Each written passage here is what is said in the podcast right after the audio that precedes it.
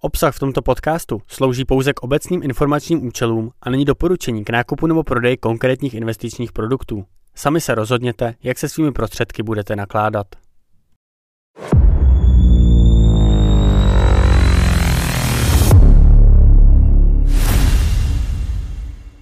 Vítejte u podcastu Akcie Fakci.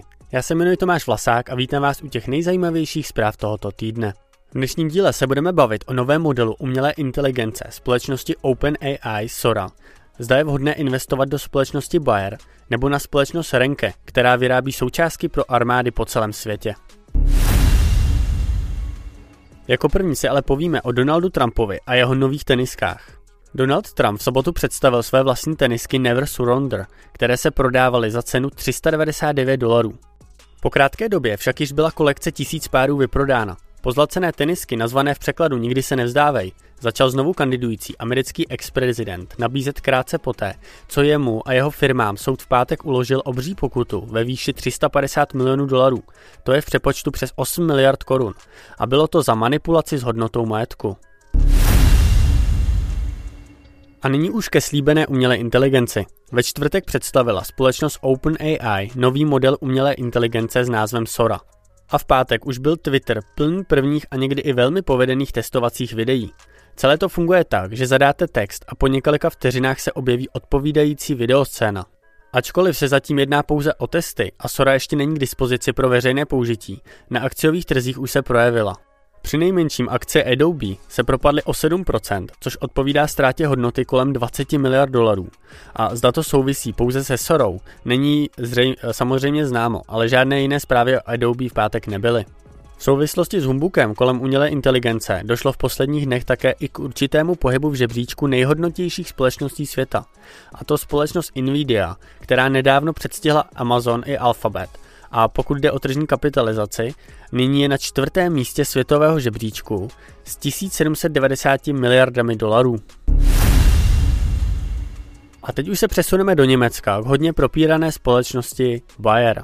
Přestože má Bayer v poslední době mnoho problémů, někteří investoři zařadili jeho akcie do svých portfolií. Jedním z důvodů je enormně vysoký dividendový výnos ve výši téměř 10%. Včerejší oznámení však ukázalo, že by se neměl investovat pouze na základě dividendového výnosu. Aby Bayer splatil svůj nadměrný dluh, snížil v příštích třech letech dividendu o 95%. Ačkoliv je to pro investory hořké, pro Bayer je to pravděpodobně správný krok. Konec konců díky němu společnost ušetří více než 2 miliardy eur ročně a v souladu s tím akcie na toto oznámení dokonce reagovaly pozitivně a posílily zhruba o 1%. Na burze jsou Visa a Mastercard známe především díky svým nesmyslně vysokým maržím.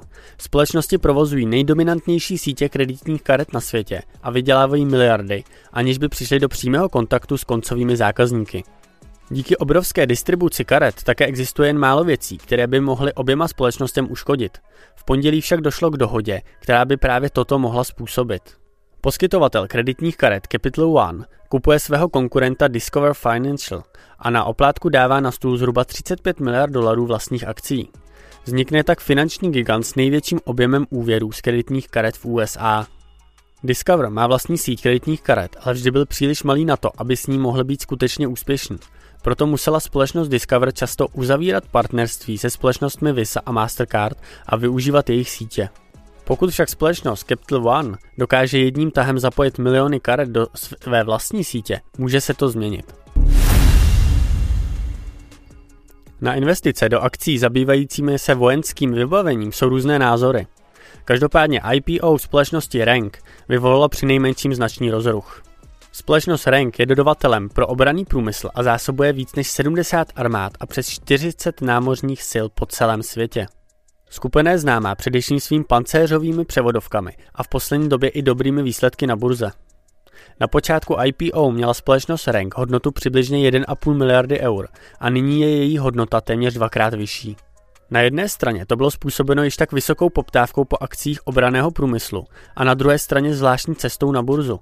Akcie nevstoupily na burzum prostřednictvím tradičního IPO, ale privátní emise. Vlastník společnosti Triton prodal 33 milionů akcí institucionálním investorům a většinu z nich koupil výrobce obrané techniky KNDS a investiční společnost Wellington. Pouze 27% akcí společnosti Rank je volně obchodovatelných a pokud budou další institucionální investoři držet větší balíky, procento dále klesne.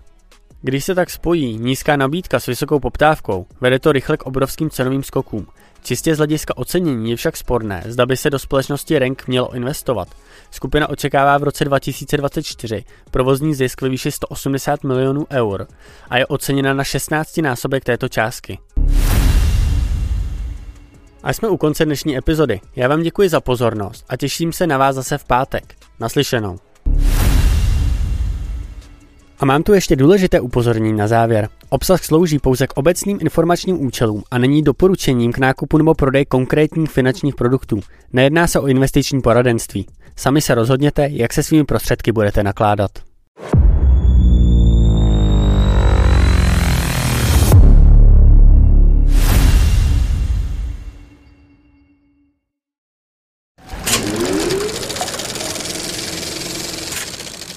This podcast is produced by Carlsbridge.